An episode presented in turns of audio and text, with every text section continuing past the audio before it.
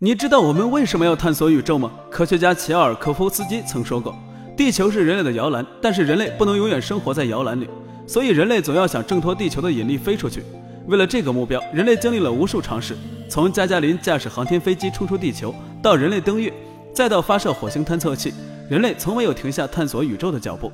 我们身边肯定有人会问，为什么要探索宇宙呢？我们先来听一个故事，大家应该都听说过复活节岛吧？很早之前，复活节岛也出现过高度发达的文明，大约在公元四百年左右，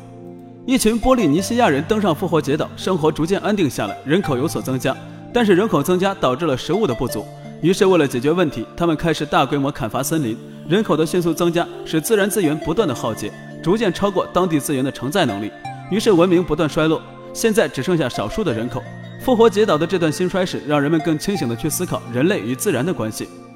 复活节岛上人类文明的命运很像是整个地球人类命运的缩影，人类作为一个物种一个文明，想要生存下去，避免悲惨的灭亡结局，必须把视线和精力投向头顶的星辰大海。那我们是怎么探索宇宙的呢？